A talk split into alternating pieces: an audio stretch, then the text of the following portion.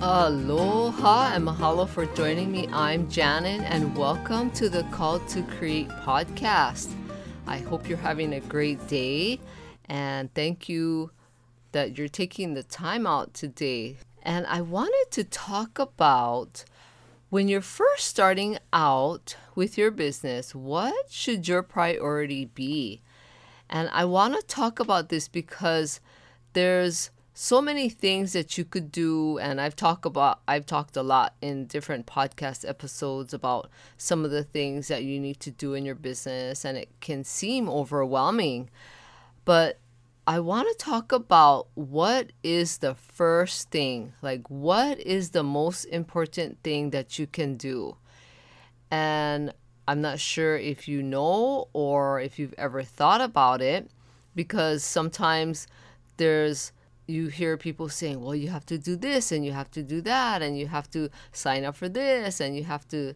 So it can just be so overwhelming. But the thing that I want to focus on is that first thing. What your priority should be is to really define your message. What is it that you are going to share with the world? And because let's be honest, we live in a global global society now. We're always on the internet and we're reading things from people from across the world from us and everything we do touches the lives of so many people around the world, not just only in the community we live or the state that we live in. So you have to define what is your message? What are you going to talk about? Like what is your thing? Like for example if we're like for example if you are great at organizing you can teach organizing. And you would want to have that topic mastered. Like what are you going to say? Because you're so good at it what are you going to talk about? Are you going to talk about how to organize your kitchen? Are you going to talk about how to organize your home? If you're really good at that and you want to teach other people how to do it, you have to make sure that you can figure out how to go about talking about it because you want to teach something that you've mastered and that you love talking about it. Because remember, anytime you have a business, you're going to be talking about that main subject a lot. So you have to make sure that that's something that you really, really love to talk about. Of course, yes, you're going to talk about different things to do with that subject, but you have to make sure that that is something that just lights you up and you just want to share it with everybody because you love it so much. And you know, you're going to be able to talk about, okay, how you did this and some ways to go about it, and step one, step two, step three so that would be something that is an example of something that maybe you do for yourself in your home and you know what works and what doesn't. So teaching and sharing all those things should be easy because you've done it so you know what works and what doesn't and and some things to think about it. But that's just one example out of the unlimited possibilities of things that you can choose for your topic when you start when you're starting your business because you want to be able to attract people who are interested in what you're doing because you have had so much success with it. Because from what I know from teaching for over 30 years is that you cannot teach something to someone or anyone. You can't teach them something you do not know or that you haven't had experience with you can't teach a subject that's just interesting to you. You can't teach anyone about it. You can talk about it, how you're interested in it, but that's really not going to get your ideal client coming to you. You have to definitely teach something that you've had success with. So don't try to teach anything that you don't know or that you haven't had experience with because you will definitely have a really, really hard time now, you can be a curator, you can interview people who are expert in a specific topic or subject that you like or interested in that you're not an expert in. But that's, you know, for like a whole different discussion. But for what I'm talking about right now, is that when you do start off in your business, your priority should definitely be those things is is to define your specific topic on what your business is going to be all about. So make sure you're crystal clear on your subject or your topic that your business is going to be based on. You know, make a list of all the things that have to do with your specific topic, like what you could talk about. So I'm just using that example of organizing because I have a friend who is super organized and efficient. It's just amazing when I watch her. And um, I've asked her to help me before years ago on how to think about when I'm organizing things. So that's something that you could do is if someone were to ask you about organizing, how would you organize? What are you what am I supposed to think about when I'm organizing? You can make a list of all the things that someone would ask you and what you know about it. Like what are the first 3 things that you would say to someone if they were to say, "Hey, I want to learn how to organize better." What are the first 3 things that I should do or think about? So this expert can say, well, you want to organize maybe according to easiness and so on and so forth. So think about that. Think about your topic and the conversation that you would have with someone. And, you know, what are the top three things? What maybe are the supplies they could use? What things have they used that work really well for organizing? Maybe like the best way to schedule organizing if you have a schedule for it. You know, there's so many things to think about with just that one topic.